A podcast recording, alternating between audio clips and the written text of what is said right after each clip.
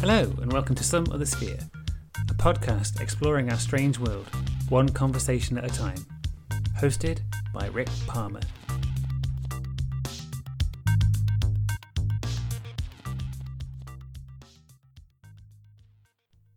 My guest for this episode is paranormal researcher and author Michelle Souliere.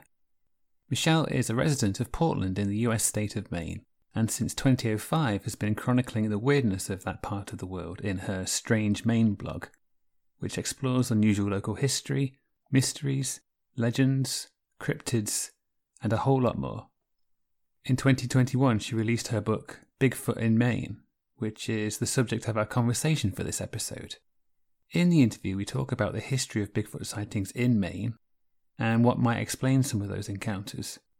We then move on to discuss the eyewitness experiences Michelle has recorded from more recent times, interviewing the people involved to get their testimony firsthand. Some of those experiences are quite incredible and offer a fascinating insight into the nature of the Bigfoot phenomenon. It was a very interesting chat. Enjoy!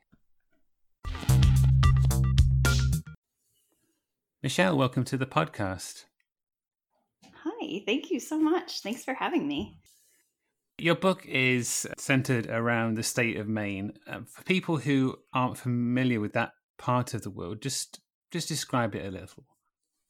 Oh, sure. Yes. Um, so Maine is at the very northeastern tip of the United States. Um, part of our border is, well, a large part of our border is along the Atlantic Ocean. Um, and a bunch of the top of the state is up against the Canadian border. And then we're, we have uh, New Hampshire is squished right in on the on our on our southern southwestern side. So we're we are literally the tip of the iceberg that is the United States. Right, yeah, and in, in the book you describe how it's a heavily forested state. I mean, I know from from my perspective, when I think of a wilderness in America, I might think of perhaps the Pacific Northwest. But actually, a lot of states in America have a lot of tree cover, and Maine is definitely one of them. Yes, yeah, it's uh, it's it's rather epic, and and I live in the southern part of the state, which is not as forested, and even down here, there's there's plenty of tree cover. But when you get up north, it is vast. It is it is just a shockingly uh, vast uh, trees just in every direction. It's kind of amazing. Mm. And so, what drew you to the subject of Bigfoot and prompted you to want to write the book? Oh, um, well, I mean, ever since I was a kid, I've been interested in, you know, odd and anomalous stuff, the things that get dropped from the history books. Um, and that sort of stayed with me for a long time, uh, dormant for a while, you know, through the years when you were growing up and getting a job and figuring out what you're doing. Um, and then in the early 2000s, I started the Strange Maine blog, which focused specifically on Maine related odd stuff like that.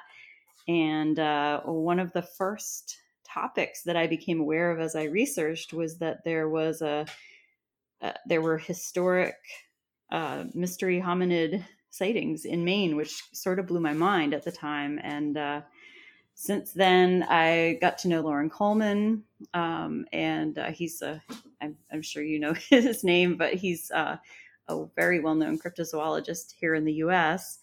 And uh, we were actually going to co write this book together originally um, until he wound up with uh, too many commitments and some health problems that uh, derailed his part of the book. And then it became all mine. Um, and I guess uh, what really kicked everything off, like the historic research, I love.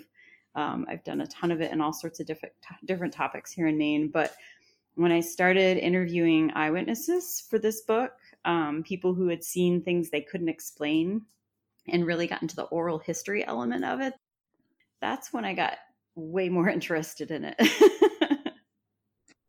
I can imagine. Um, so yeah, in in your book, you do have a, a section prior to the with the witness statements that you took about the sort of the history of Bigfoot sightings in Maine, or or creatures that that are essentially what we understand Bigfoot to be. So, just talk a little bit about them because I know that there were sort of reports of of wild men, for instance, back in the 1780s, I think.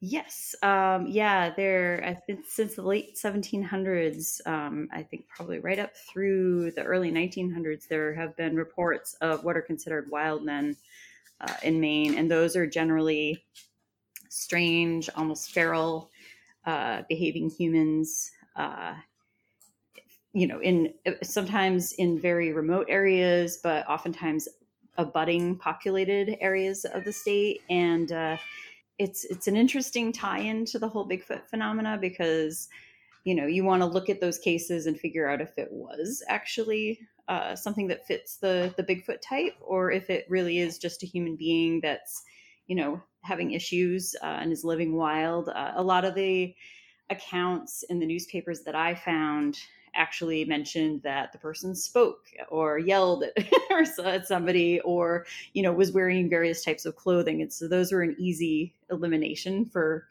for ones that were not uh, actually bigfoot related uh, but the really interesting ones um, my two favorite are the uh, the 1855 accounts of uh, a tiny ape man that was found by uh, so what is it, Mr. Uh, J.W. McHenry uh, in Waldoboro, uh, where he found, um, let's see what he described as a uh, a tiny creature, a, a, miniature human being is what he called it in his his letter to the Thomaston Journal, and uh, it was basically this tiny fur covered or hair covered creature that walked on two legs like a human and uh, emitted very strange noises. Um, my guess is it might have been a black spider monkey, but uh, you know, I'm basing it just on, on the description he gave, and there's little more than that to go on. But that was a that was an interesting oddball anomalous primate. Um, but the other really great one was um, there was a uh, a fabulous account from South Gardiner, which isn't that far from Portland, which is uh, yeah, 1895, August 1895. So in the heat of summer, uh, a story appeared in the Bar Harbor Record, uh, which talked about how people living on the outskirts of South Gardiner had been startled by unearthly shrieks lately and then uh, two women and three boys went into the woods uh, to pick blueberries, uh, which is a very uh, ample harvest at that time of the year. And they came upon a hairy monster which walked upright on its hind legs towards them. They were badly scared, of course, uh, but the animal, which looked like an immense African monkey, walked past them, leaving a footprint like a saucer. So that's a that's a very odd one, and I've those, you know, the McHenry story and that 1895 South Gardiner story are ones that I've, you know, searched for more traces of because I'd really like to know more about them. But, you know, the old newspapers are very elusive. Very few of them have been digitized and and very few of them are in archival holdings in the state. It's it's like searching for a needle in a haystack. But I hold out hope that someday I will know more about those. yeah, that would be amazing. Um, it does sound like the small ape that you were describing there could be a monkey. I I know you from reading the book that you know Maine does have quite a few coastal ports which would have had ships coming in from across the world. So the likelihood of a, a, a monkey being brought back is it's not unreasonable to imagine that could be a an exotic pet that has escaped, perhaps. Yes, and that was, you know, that was something when I when I was digging around looking for stuff about the McHenry story that I definitely uh, was. It was pretty easy to verify that you know there were monkeys coming into Maine ports on board ships, uh, being owned by Maine sailors, and uh, so there was every likelihood that that little guy was some sort of escapee who had wandered off and was, you know, running amuck in the woods. But in in terms of the the other case, that that doesn't sound like something that someone would bring back. well, they'd have trouble no. trying to do that.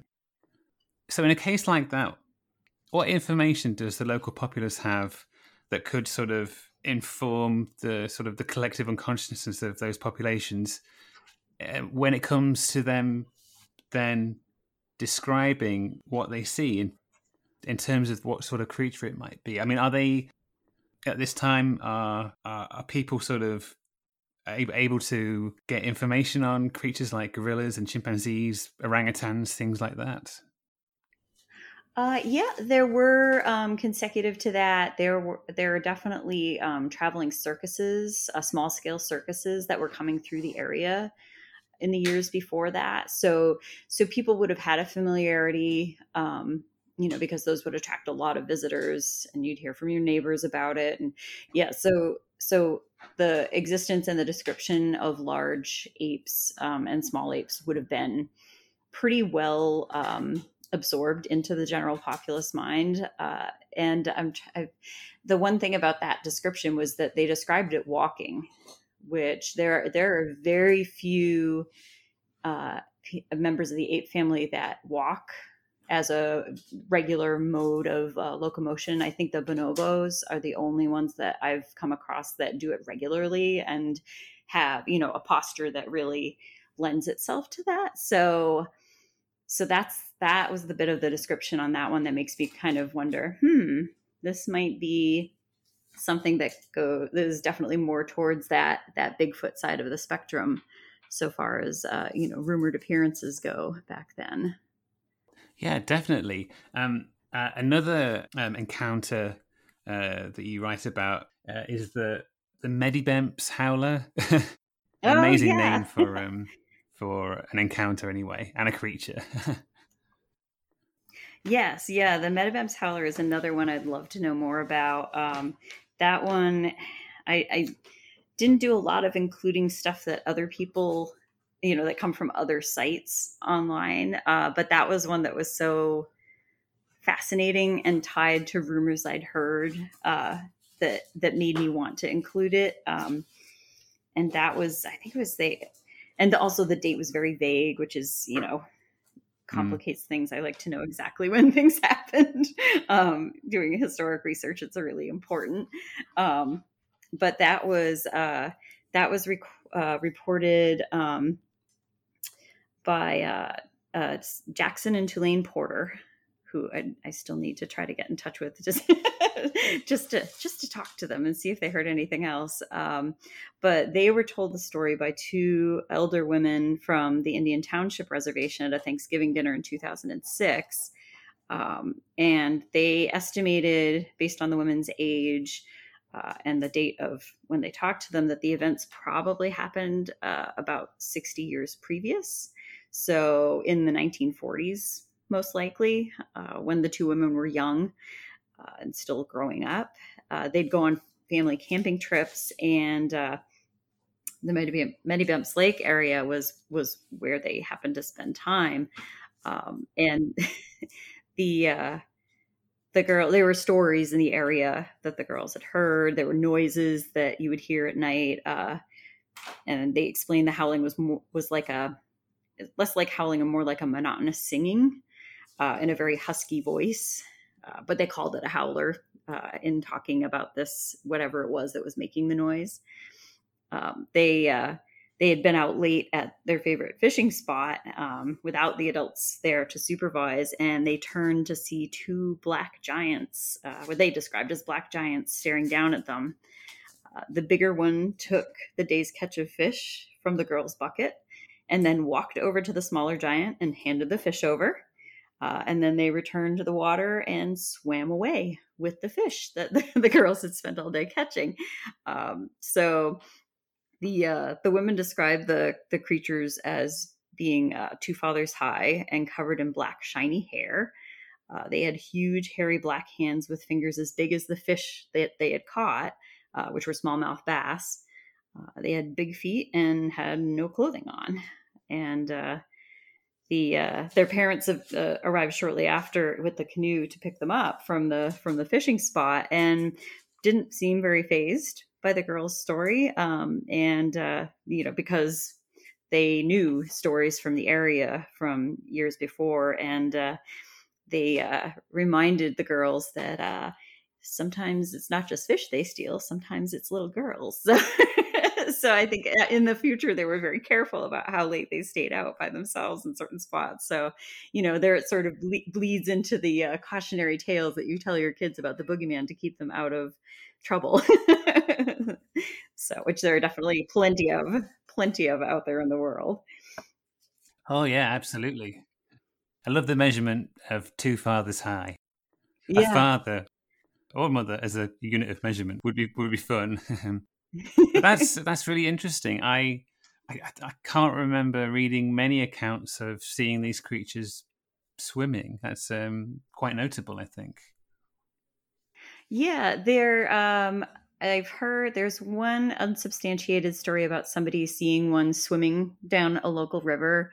Um, and then one of the eyewitnesses that I talked to saw some in a river, apparently fishing um, from the rocks and uh, yeah, so there, there, and every, every sighting, every location where sightings are reported, there is a preponderance of water sources, either streams or brooks or rivers or boggy, swampy areas, uh, lakes, ponds. Uh, so it's almost shocking that there aren't more reports of them in the water because we know that they're very comfortable in and around the water from the little bits we do know. Hmm. And just going back in history a little bit, something that's often brought up when it comes to the concept of Bigfoot being a flesh and blood creature is that there hasn't been a body found. But mm. in this in this section of the book, you do mention that they did find a, a large skeleton, or there was uh, the finding of one was reported. I think. Yeah, that's the uh, the Deer Isle skeleton. Um, that's another story that I continue to hope to find more traces of someday. Um, it was uh, um, it was reported in a history of Deer Isle, uh, which is a very small community in Maine. Um, and when they found the skeleton, it was um, it was essentially a giant, a giant skeleton that had been found um, almost in the embrace of a much smaller, normal human sized skeleton um, underneath the roots of a tree, embedded. Uh, the tree roots had grown around uh, the skeletons and the remains of these two um, humanoid creatures that had been locked in some sort of struggle because there was um, a weapon which had apparently delivered one of the killing blows, still embedded uh, in the skeleton of one of them, and uh, and it, supposedly one of the local doctors had you know taken the skeleton um, into his collection and i'd really love to track down further where that went because there are so many rumors here in the us of pretty much any large skeleton being somehow spirited away and then never seen again. So it's it's one of those big mystery elements that you know you have to have at least one of those kicking around to puzzle over. Yeah, definitely. It's usually the the Smithsonian will turn up and spirit away any any giant skeleton remains. Um, yes, that, yeah, that's the, abs- that's the big rumor. but you're absolutely right. It would be oh, it'd be amazing to find that skeleton just to see what it was. Yeah. So anyway, getting to your own research and the the interviews that you did with people who've had experiences and encounters with these sorts of creatures, how did you prepare for that? What how did you go about sort of finding people and determining who would be suitable to interview? Yeah, that was uh that was an interesting process. I I started out initially um just uh, you know doing the typical kind of things you know doing a post on my blog asking for information asking for people to contact me if they wanted to talk to me about it.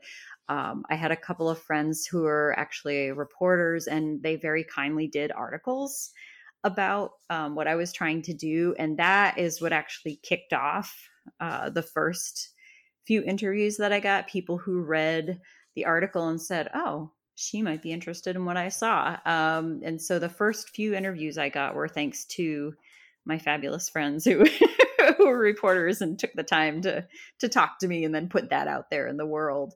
Um, and uh, and after that there there was just kind of this slow trickle um, of cases coming in between people who'd heard i was looking for stories like that people who got referred to me by other friends of mine who knew i was looking for stuff like that.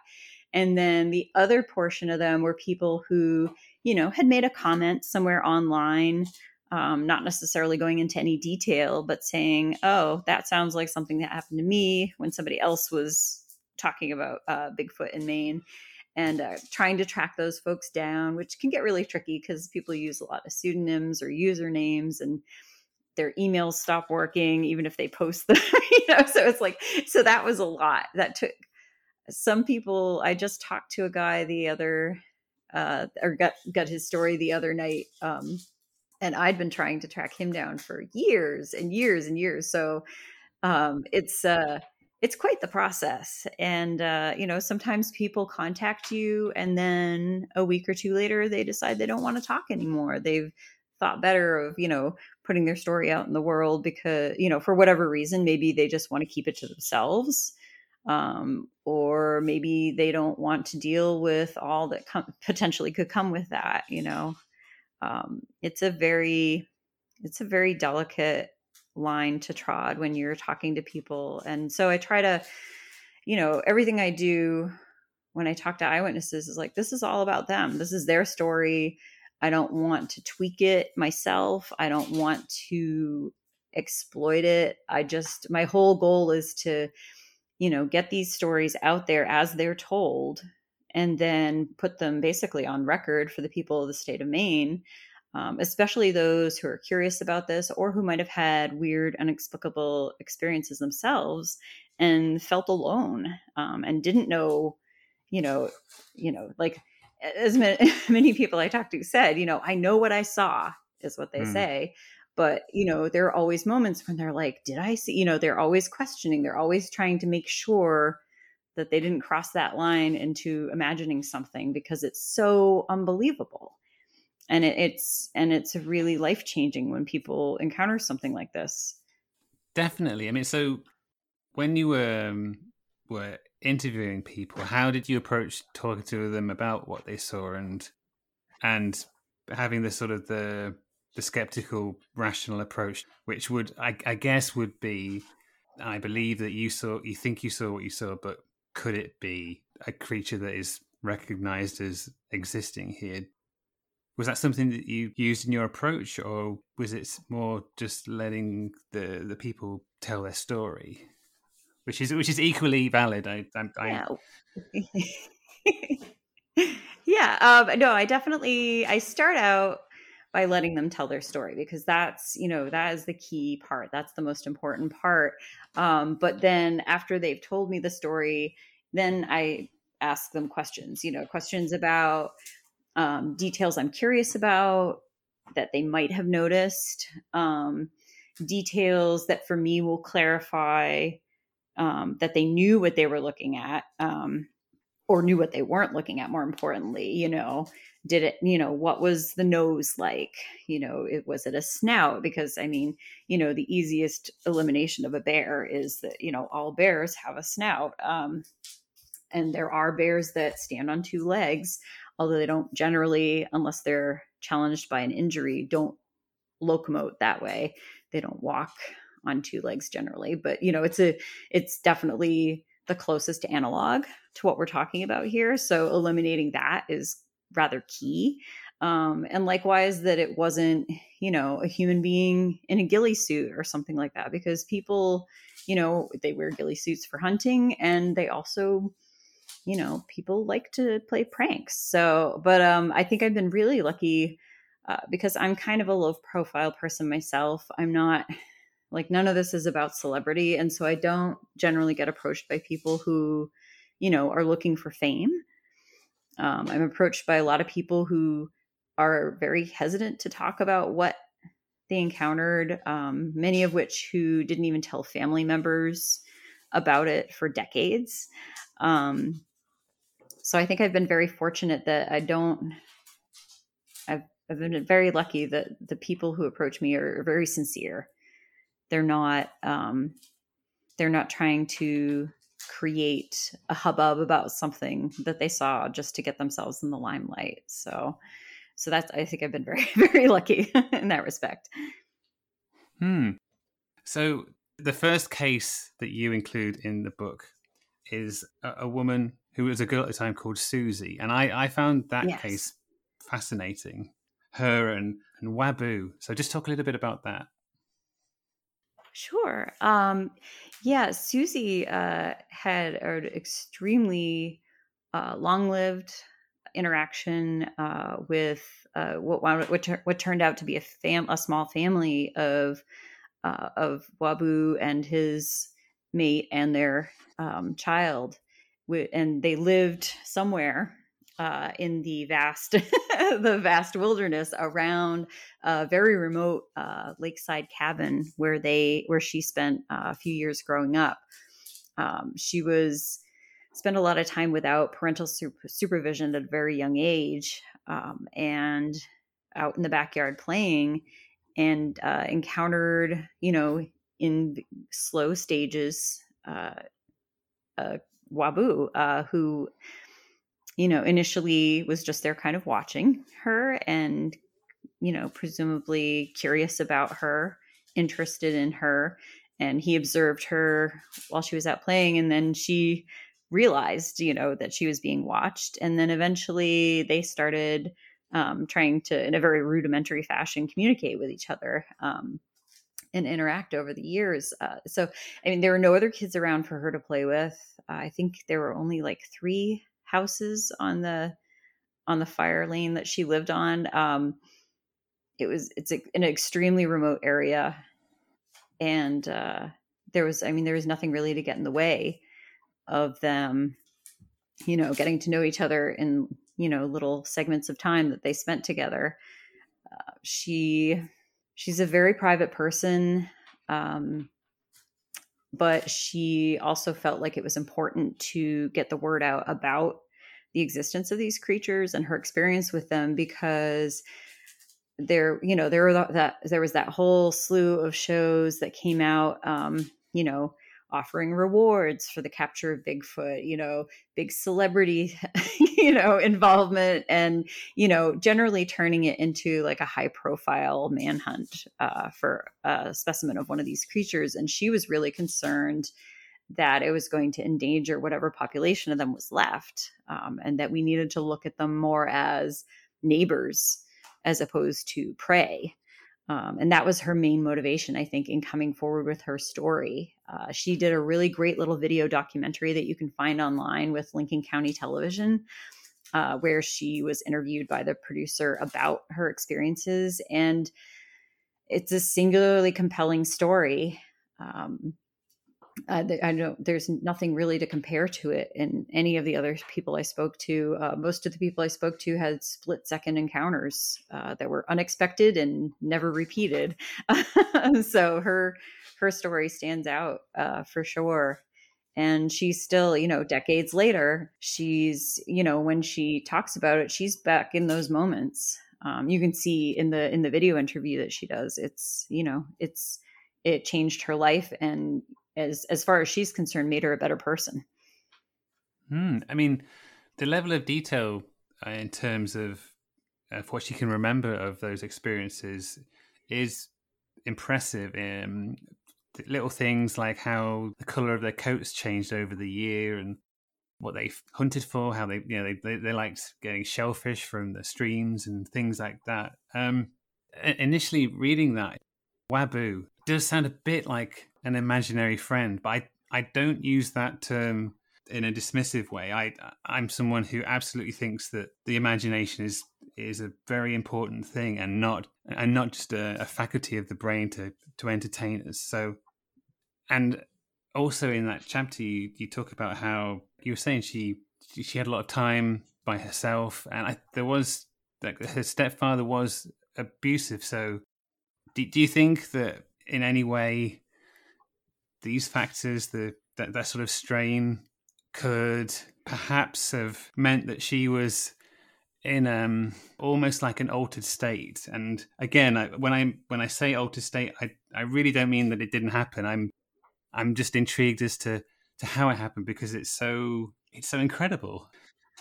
It it really is. Uh, I mean, I, I all I can say is that if that was what her what her mind generated to fill that gap for her, then it is the most remarkable and most stunning protective measure I've ever seen a, a mind take. Um, yeah, I don't know. I there's, I mean, obviously there is there is the potential that that's exactly what happened because of the circumstances, but on the other hand, the information that you know I was able to glean from her in discussing and you know kind of mulling over these experiences with her is that is information that matches uh, a lot of other tiny details that I've heard over and over again from other people, um, which I don't. It's not something she would have been exposed to, so it's it's really fascinating. Um, no matter what happened, but I really think there is some, definitely some reality in it. Um, she has, you know, small things with her that she carried with her from that time as a child that are basically souvenirs of the time she spent um, but those you know those are hers those are you know not something that she shares in general um, they i wasn't allowed to take photos of them or anything um, those are very much hers um, but you know little things like she she told me about uh, trying to teach wabu how to play cards um, and how you know he understood that she was playing and entertained by this but the concept of it was just not something you know she tried to uh, communicate to him the rules you know basically of a basic card game and it, he was just like kind of in essence you know why this is irrelevant kind of you know um, that seemed to be his attitude like he tried but he's just like you know didn't make sense it, there was no point in it for him. So and you know little things like that which you know if if that was all her creation then it is remarkable um, because it reflects you know what we know about working with primates and working with other creatures where you know there are certain things there are certain concepts that just don't cross mm. the line you know no matter how you know good and hopeful your sense of communication with the other creature and your empathy with them is it doesn't there are concepts that don't cross over yeah absolutely i, I wanted to be as careful as, as possible there i absolutely think this happened i i i believe i believe her um yeah and i know that I, and I know uh, Linda Godfrey has spoken to her too, um, and actually went with her to um, visit the site and had a very peculiar experience while she was there. Uh, I think you can read about it on her blog still. So so there's there's there's continued effects that I don't think would have happened if this was just you know a many years long imagining. It just doesn't mm-hmm. it doesn't ring uh it doesn't ring false to me in any way um, which is not to say the life of the mind is not real but it doesn't there there are elements in it that that tick different boxes yeah yeah i mean i i know in that chapter didn't she speak to the people that were living there more recently and they yeah they, have been yeah. they they've been wondering about all these shells that were left near their property mm-hmm. so. Yeah. Who who's eating all these freshwater clams and then neatly stacking all the shells into these little piles? Like it, there was yeah it's there is continued activity on the site which you know verifies and and reinforces what her experiences were. Yeah absolutely. I mean i i absolutely don't think that she was entirely creating it i think if i was gonna pitch an idea is that i i think she had an ability to see another almost like another layer of reality and that's where yeah. that's where i come from in terms of if i had to put my money down on what Bigfoot is, I think it these creatures exist in a, a slightly different part of the reality spectrum, but they can come through to to ours. And but yeah, anyway, I absolutely loved that that opening eyewitness account. It blew my mind. I have to admit. Yeah, it's it's it's amazing. It really is.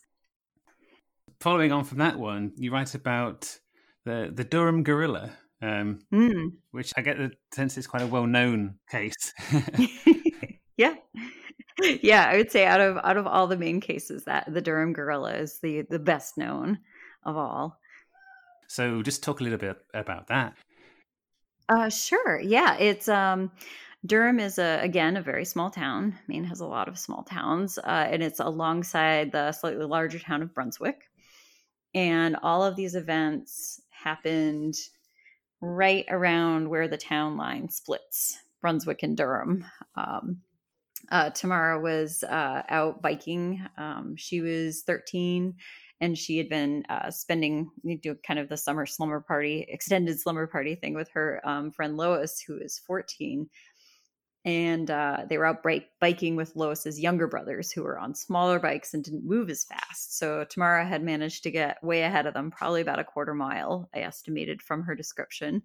Um, and stopped at this the crest of this little hill when she realized that they were so far back. She could still hear them around the curve in the road, but she couldn't see them anymore. So she waited and she was standing there kind of straddling her bike just looking around because it's a really gorgeous area. Um, especially in early summer when everything's leafed out and green. Um, and uh, she looked into the woods and was looking around, and in the woods, there was a creature looking back at her. Uh, so they basically both stood there and stared at each other and just, you know, probably like Tamara said, she just wondered, you know, who are you? What are you doing here? And, um, and then shortly afterwards, uh, Lois and her brothers caught up with them. And Lois was not as contemplative a personality as Tamara apparently was. And gave a very loud shriek, hmm. fell off her bike. Uh, the creature pivoted around and headed off and disappeared into the woods.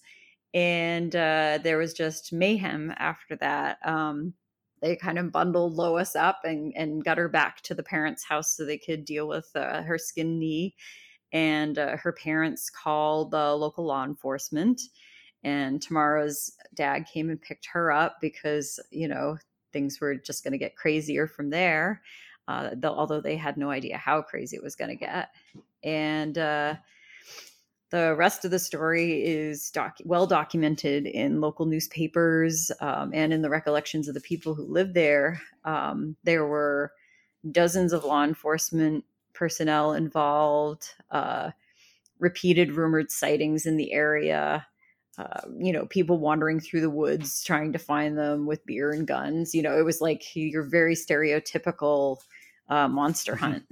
Um, and then the police are trying to keep everybody out of the woods so that nothing, you know, unsafe happens. And it's, uh, yeah, it's something that a lot of people in the town feel very strongly about because of the way it was handled at the time. Um, there was a lot of ridicule involved. Uh, certainly, uh, Lois's family is uh, Lois's family is still doesn't want to talk about it to this day. Uh, she unfortunately uh, passed on a number of years ago, and so I wasn't able to interview her. Um, but uh, I was able to. It took me a, a, few years, but I was able to um, tracked down Tamara, and she, by a very lucky chance, was was willing to talk to me about it. And um, you know, we went. She drove me around. She showed me, you know, her daily route as a kid in those days. You know, going back and forth from her house to Lois's, and you know where they would have gone on their bikes the rest of the day, and you know, and we went to the spot itself, which, as it turns out, is in Brunswick and not Durham. Um, mm-hmm. it's like just before the town line. There's there's a very fresh uh, town line uh, sign posted there now, um, and that was a little that gave me I don't know. It's it's almost like a little punchline, you know. So all the all these years, the people of Durham have been hassled about this creature, and and actually, it was in Brunswick the whole time. Um, you know, it just seems like you know one more little bit of ironic fate there.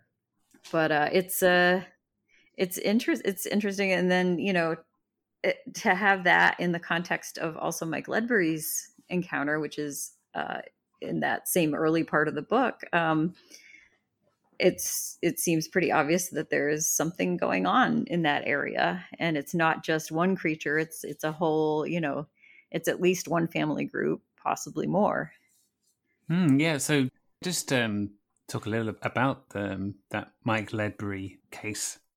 Sure. Um, yeah, that's that's actually one of my favorites. Um, Mike was one of the very first uh, people to contact me when um, after I mentioned you know the articles I mentioned about me looking for eyewitnesses kind of went out into the world.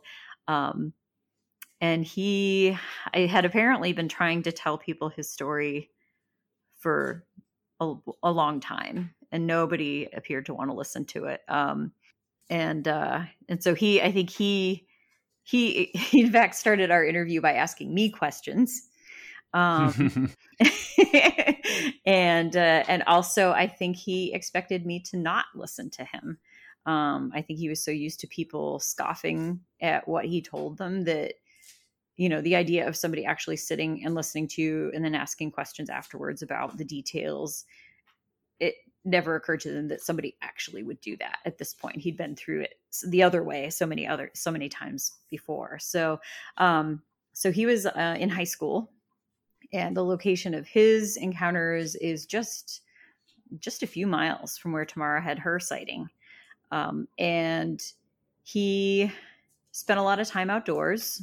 You know again this is this is a story of growing up as a kid in the 70s in maine was that you know you roamed around in the woods you know around the river you know on neighbors farms you you just you know you kind of explored and made your own fun when you were done with school for the day or during the summer. And so he spent a lot of time out in the woods and he would notice that something was following him something was following him around and he thought, well, you know, I should be able to catch whoever this is, whoever's pulling my chain here, you know, because they're, it sounded like, you know, somebody walking on two legs. So it's, it's got to be a human. It's got to be some guy from the neighborhood who just doesn't have anything better to do than follow me around and spook me, you know.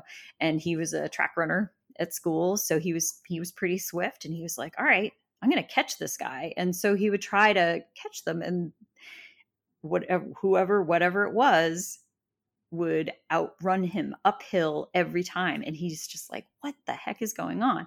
So event this went on for a while. There are a few other incidents described in the book, which kind of give you an idea of the other things he encountered. And eventually he actually, while he was out stalking deer and stuff like that, he saw one and suddenly realized this is nothing like what I thought it was. This is not some schmuck from the neighborhood who's messing with me. This is something real that isn't supposed to be real. Um, he spent a lot of time at home.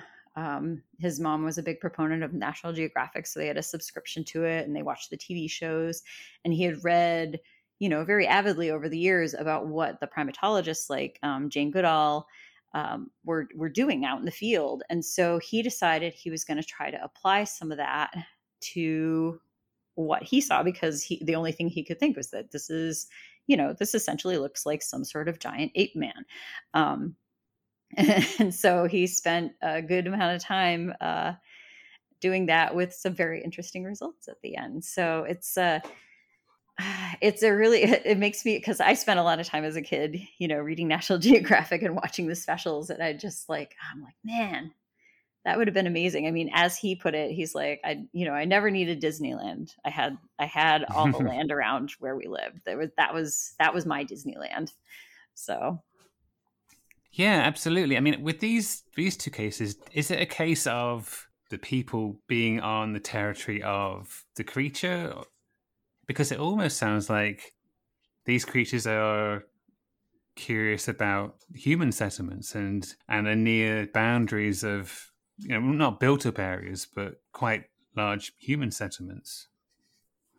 Yeah, um, there there does seem to be a recurrence of this where whatever their general territory is, it butts up directly against human territory, and I think that continues to this day. Um, you know, Maine has obviously gotten more developed over the years, especially in the southern part of the state. Brunswick um, where Mike had his, Mike and Tamara had their encounters, is you can see visibly the changes that have occurred over the decades um, since then. But it's still, there's still, uh, because Maine values their wilderness, uh, there is a surprising amount of it left.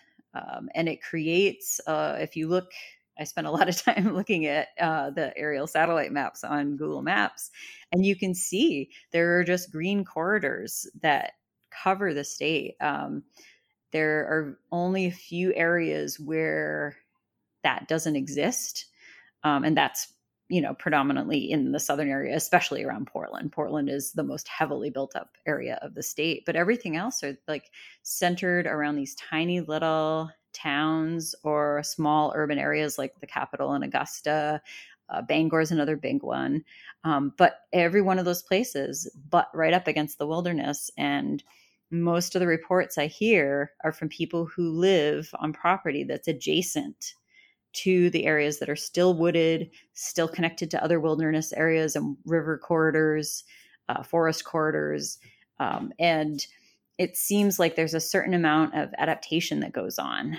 Um, like other wildlife, like deer and everything else, the power lines, uh, where those are cut through the forest, those are used as, you know, travel corridors, easy travel corridors, shortcuts um, by all sorts of creatures and uh, including um, you know the ones we're talking about today. So it's uh, it's an interesting mix, and Maine also has a really long tradition of you know staying out of your neighbor's business. so I think there, in most cases, that's part of what goes on. It's just like everybody does their own thing.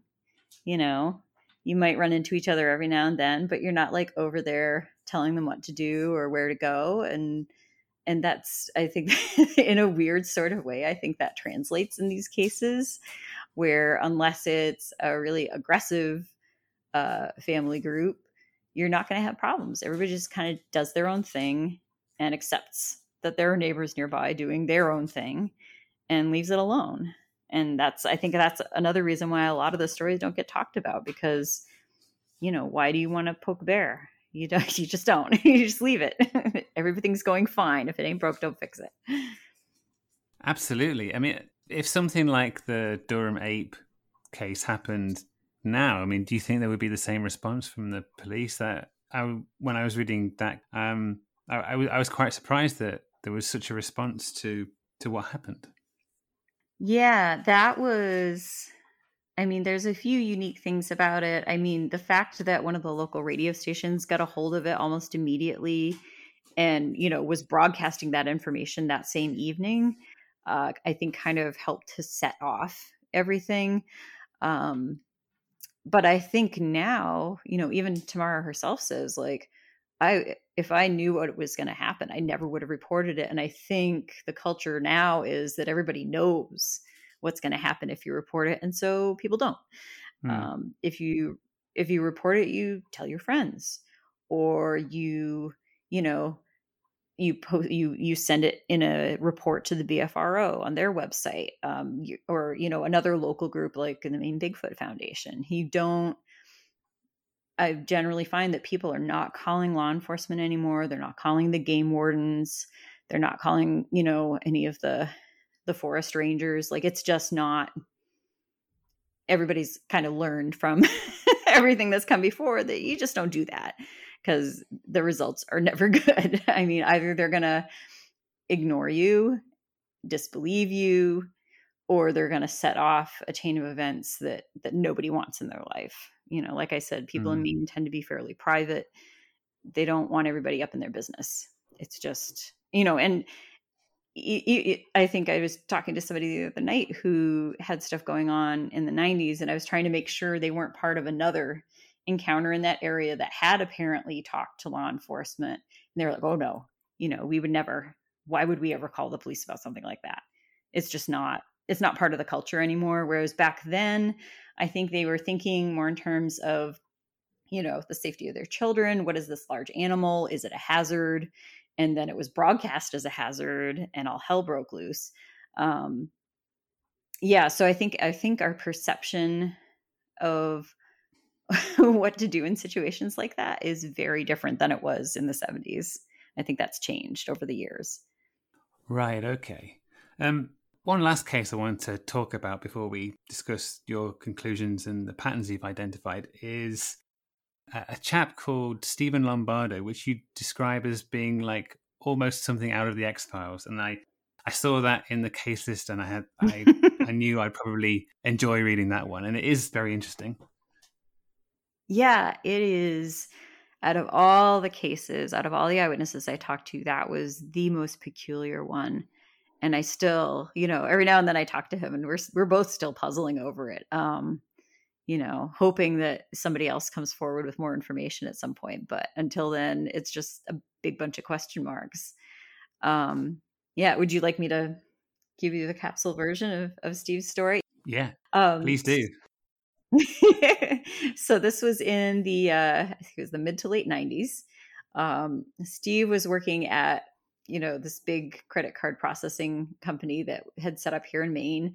Um, they had recently expanded their um, their offices and moved them so that they were transporting staff um, who were parking at the old location and they were using shuttle buses to take them to the new location so they didn't have to drive all that way um, so this was like a daily thing you know park your car take the bus to work work get out of work take the bus home drive home from there. Um, and Steve was on the backside of that. It was, I think, probably between like five and six in the evening, probably November, uh, which means it was fairly dark at that point. Um, and so he was on a bus with just a handful of other people and the bus driver, uh, driving down Route One right along the coast um, in Northport. And uh, they had just left um, the workplace and we're coming down Route 1. There's not a lot of traffic there, even during what would conceivably be rush hour, like the five to six um, time frame. And uh, they came down the stretch of the road and encountered a line of vehicles, larger work vehicles, parked bumper to bumper um, alongside this field with what looked like those big portable work lights that they use at construction sites set up behind the vehicles pointing into the field.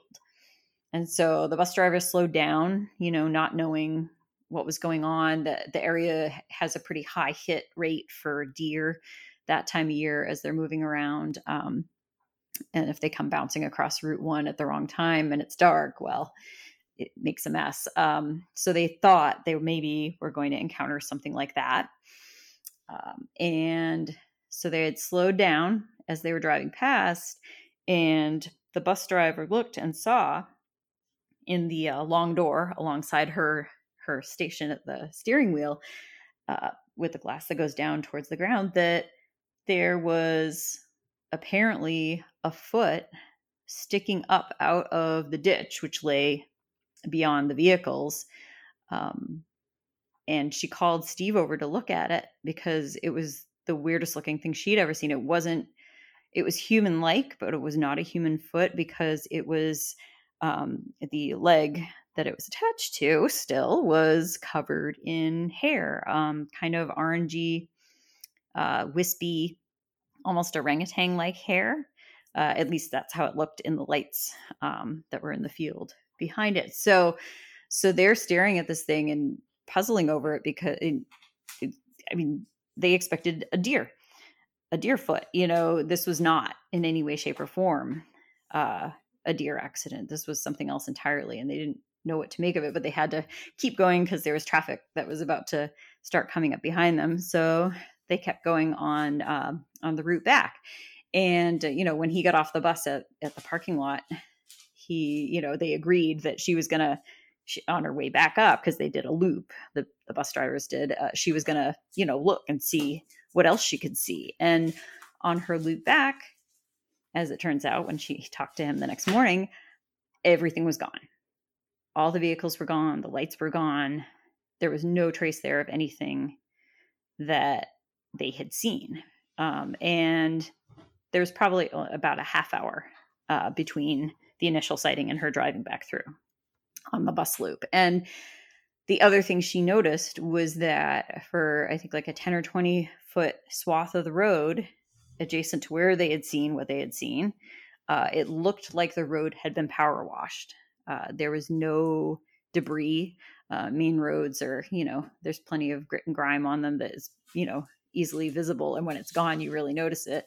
Um, and this stretch of the road was pristine even in the cracks of the road there was no debris. Everything had been swept clean. So you know he steve kept his eye out in the newspapers over the next you know couple of weeks looking to see if there's reports of an accident or anything like that that would you know give him a better explanation than the no explanation at all that he had. Um, and uh, nothing showed up. And yeah he he went and stopped and looked at the place himself when he had his car uh, you know, in the next week or so. And it was as she had said, it was there was a whole section of that road that had been cleared of all debris. There was no sign of anything they had seen there, and uh, yeah, no answers. Just just big question marks. So it's yeah, perplexing. Yeah, it really is. It, it makes you wonder if the if something had hit a Bigfoot and killed it, then it implies that in some way there is like a official understanding that these creatures exist. Yeah. It seems that way. Yeah, I mean there's no other conclusion you can draw from that because the vehicles were they were work vehicles. They had no identifying marks. Um, they clearly had a setup, you know, with the lights and everything else. You know, where you know, where did they come from? Who sent them? what were they doing? Where did they go afterwards? Um, yeah, it's, and I have, you know, a lot of people who have contacted me afterwards, you know, after reading that chapter, and they just, you know, they want to know more. They want, you know, they're like, you know, where's the closest FBI agency? And the, the answer mm. is about an hour away in Augusta. Uh, you know, so like, it's made me do more research um, as people have come up with questions to try to answer what he saw, um, or at least elements of the repercussions of it. Uh, so yeah, it's it's a real puzzle. Uh, I would love to someday to know more about it.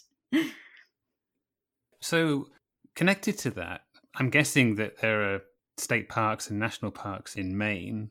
I'm I'm, mm-hmm. I'm not sure if you've spoken to many people that work there or have a, have roles in those places, but is there any sort of reluctance to talk about these subjects from that area of experience, of those sorts of people?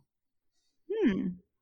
That is a good question. Um, I was contacted by uh, one fellow who is a retired uh, park ranger, um, but I've been unable to reestablish contact with him. So, but he's, you know, long retired, you know, this happened decades ago. So I think if I hear from anybody from that sector, it's probably going to be people who have, you know, long past their their service and uh, mm. don't feel quite the onus to keep uh, anything under wraps anymore. Um, but I haven't really pushed talking to people in those capacities about it. Um, I know there are other people who specialize in that, uh, but uh, I've been mostly focused just on you know the everyday citizen but i really would love to talk to folks uh, i know the Maine Bigfoot Foundation uh, that i work with sometimes they have some members that have because of their uh, roles in the communities have contacts within those fields and they have talked to people but i think generally it's done off the record mm. um, it's not something people want to publicize but you know essentially that there there are interesting things that happen in locations like that because they are understandably remote and heavily forested and uh, you know have been so for a very long time uh, which means that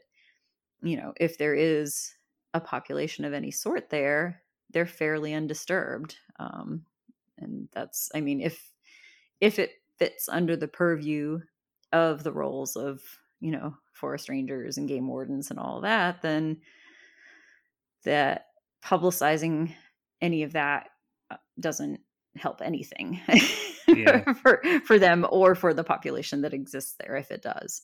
So it's yeah, it's a it's not something I've tried to tackle yet uh, head on. So hmm. So, from your book and the people that you've spoken to, what sort of conclusions have you come to, and and what what patterns might you have identified about the the behavior of these creatures?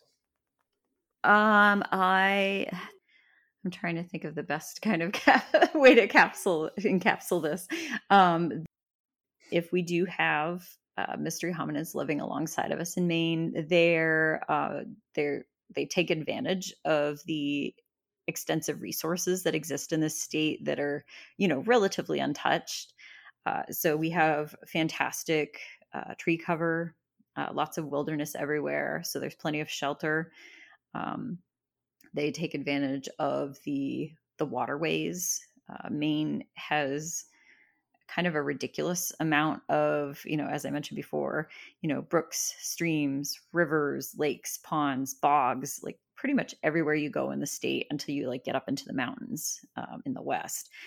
It's uh, which means it's also got a huge amount of food resources. Uh, we have very healthy uh, mammal populations, fish populations, bird populations. There's a, a vast array of food sources, um, and then also the vegetative ones. You know, fruits, berries, nuts, all all, all that good stuff. Um, plus farmer crops. Uh, so they're likely uh, omnivorous, as our native black bears are. Um, they're opportunists. Uh, I hear a lot of stories of them around um, transfer sta- transfer stations or dumps. Um, so they may also scavenge in other ways too. Uh, they're curious in a lot of cases about human activity, especially when it's kids. Um, they seem to pay attention uh, when kids are out on their own, um, not from what I've talked to people about in a threatening manner, just in an observing manner. But I know there are stories out there, uh, people who I haven't talked to who have had uh, scarier encounters with them. Um, most of the behavior that's perceived as threatening uh, from the people I've talked to is mostly kind of like a bluff charge kind of thing, uh, making a lot of noise uh, or rushing at people or following them to try to move them out of an area. It's a, I think it's a territorial based aggression um, where you are somewhere you shouldn't be. Uh, so far as they're concerned, and it is in your best interest to vacate the premises and go elsewhere. Um, yeah, and that's and that's pretty much it. And like I said, the whole, you know, Mainers being fairly private and living alongside other people without getting in their business, I think that plays a large part in the dynamic uh, between whatever is here and the Mainers that are on this land. Um, yeah, it's it's an interesting quandary, and I I just I you know the more I learn about it and the more people I talk to, it's it continues to it continues to be interesting let's just say. I can only imagine it is um, i absolutely loved the book. I thought it was a great read. Thank you. Thank you very much. I'm glad. Well michelle this has been a fascinating conversation. Thank you so much for being a guest on the podcast. Oh you're very welcome. Thank you for inviting me. It's been very, very wonderful to talk to you if people want to find out more about your work and how to get your book, how best do they do that? Oh, sure. Um, it's really easy. Uh, if you want signed copies of my book shipped to you, um, you can find them at uh, greenhandbooks.com. Uh, and uh, or you can you know buy it at your local bookseller or online anywhere else it's it's available all across uh, the world i believe uk uh, and elsewhere um, and uh, you can find me online. Um, I'm on Instagram, and uh, there's uh, you can follow my Strange Maine blog, which is where I will post anything having to do with Bigfoot in Maine. Um, I also have a Strange Maine Facebook page as well for those that are going that route. So yeah, I'm I'm pretty easy to find out there in the in the in the virtual world. And then if you're in the area, I'm in Portland, Maine, and uh, I can actually sign your book for you in person if you come to my shop, which is the Green Hand Bookshop. Brilliant. Well, I'll make sure to put all that info in the show notes. thank you. Thanks, Michelle. Yeah, thank you very much, Rick. Thank you so much for listening to my conversation with Michelle. We only really scratched the surface of the eyewitness testimony she has included in the Bigfoot in Maine book, so definitely get hold of a copy if you want to read about more of those encounters. I have included a link in the episode description to the video she mentions where Susie describes her encounter with Wabu in more detail, which is well worth watching. Please also consider rating this episode wherever you listen and sharing it on social media, as it really helps the podcast to grow and find new listeners.